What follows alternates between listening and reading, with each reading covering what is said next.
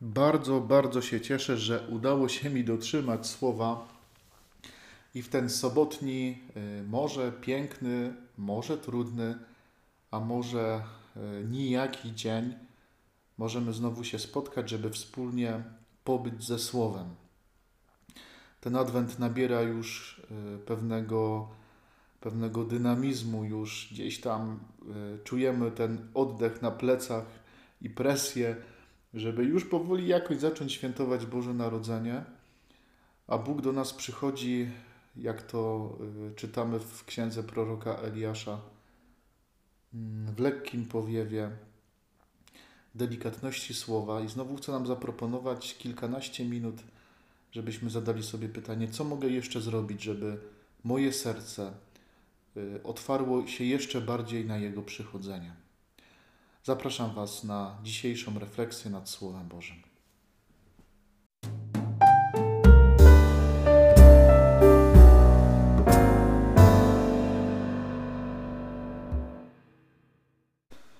A dzisiaj właśnie będzie kilka słów o Eliaszu, ale też nie tylko.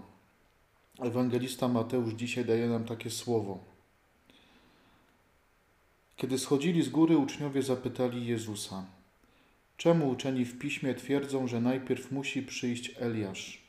On odparł: Eliasz istotnie przyjdzie i wszystko naprawi.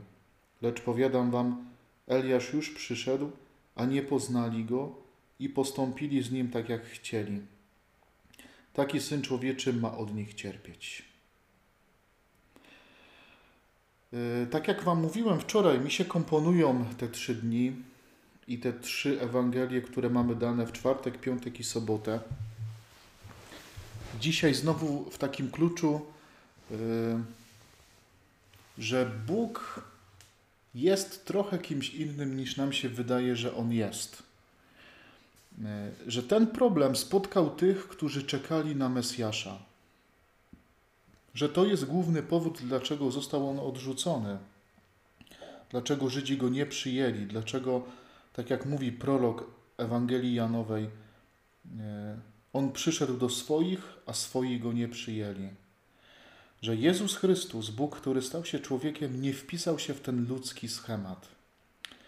Że miłość, która stała się ciałem, stała się tak skandaliczna, stała się tak wymykająca wszelkim schematom, stała się tak gwałtowna, że człowiek nie mógł w stanie uwierzyć, że Bóg może być aż tak skandalicznie kochający.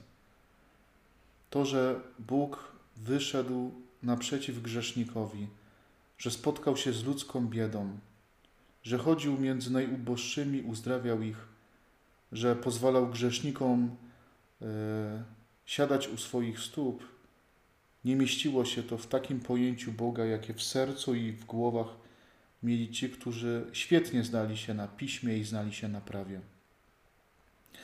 I dzisiaj y, Jezus mówi o tym, że nie został rozpoznany Eliasz, czyli Jan Chrzciciel, i że podobny los spotka syna człowieczego, że będzie cierpiał. Wydaje mi się, że jest taka, taka pokusa, czy takie niebezpieczeństwo bardziej, nosić w sobie taki obraz Pana Boga, który nie jest prawdą o Nim. I tutaj odsyłam e, wszystkich chętnych do rekolekcji adwentowych, które nagrałem i głoszę, co prawda dla młodzieży, ale dość są uniwersalne. Co prawda nie znajdują się one na, one na moim kanale na YouTubie, ale na kanale Diecezji Bielsko-Żywieckiej albo na fanpage'u Diecezji Bielsko-Żywieckiej na Facebooku. E, i tam mam odcinek, on chyba właściwie się dzisiaj pojawi dopiero, tak, o obrazach Pana Boga i o historii pewnego e, młodego człowieka, który, e, z którym się spotkałem kilka lat temu, który właśnie, jego historia dotknęła bardzo mojego serca, ale też otworzyła moje oczy na fakt, że nosimy w sobie różne obrazy Pana Boga, które nie są prawdą i że to najprawdopodobniej też jest główna przyczyna odsunięcia się od Pana, że On nie jest kimś, kim nam się wydawało, że On będzie. E, no i właśnie, często myślimy, że Pan Bóg to może jest taka złota rybka, ktoś, kto spełnia nasze marzenia i pragnienia, i kiedy przestaje je spełniać, to czujemy się rozczarowani. A może Pan Bóg jest taką polisą ubezpieczeniową, e, która ma nas ratować w różnych trudnych sytuacjach. Kiedy nas nie ratuje, to wydaje się nam, że nie jest Bogiem e, i znów czujemy się rozczarowani, sfrustrowani. A może Pan Bóg jest dla nas takim karzącym, surowym Ojcem, który czyha na nasze błędy, żeby móc nam przyłożyć. W każdym razie, za każdym razem, y, kiedy będziemy mylić się, będziemy w błędzie, będziemy karmili się fałszywymi obrazami Pana Boga, to nasze serce będzie słabnąć w miłości, bo nie da się kochać kogoś, y, kim ta osoba nie jest, fałszywego obrazu. To prędzej czy później trzeba się rozczarować. Tak jak rozczarowali się Żydzi i podjęli najbardziej fatalną decyzję w swoim życiu wtedy. W jaki sposób y, swój y, obraz Pana Boga budować w, y, w, prawdziwy, w prawdziwy sposób? Jak to robić, żeby mieć w sercu prawdę o Bogu? No myślę, że w naszym życiu chrześcijańskim ciągle trzeba wracać do Słowa Bożego właśnie, do Ewangelii przede wszystkim. To jest ta wisienka na torcie, to jest to sedno sprawy ciągle y, swoje myślenie o Bogu konfrontować ze Słowem Bożym, z tym, co Bóg sam o sobie mówi.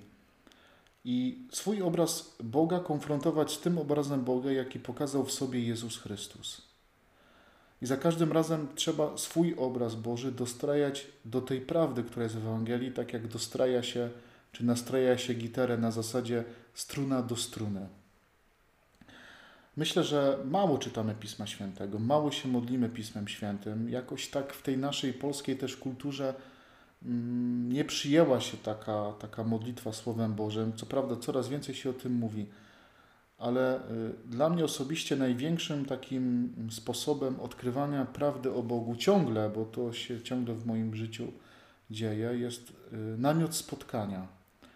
Y, to jest taka nazwa pochodząca z ruchu Światło Życie sposobu medytacji Słowa Bożego. W takim kluczu znanym w Kościele trochę lekcjo divina, ale spotkania z Bogiem w Jego Słowie, odkrywania Go e, właśnie w takim najbardziej e,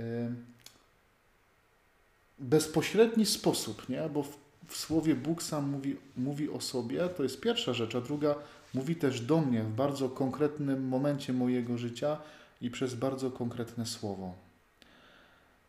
Może warto dzisiaj sobie zadać pytanie, jakie ja noszę w sobie obrazy Pana Boga. I gdy zestawię je z Ewangelią, z tym, e, co pokazał Jezus, ile w tym wszystkim jest prawdy, na ile jestem rozczarowany Bogiem, bo znam Go nie takim, jakim On jest naprawdę.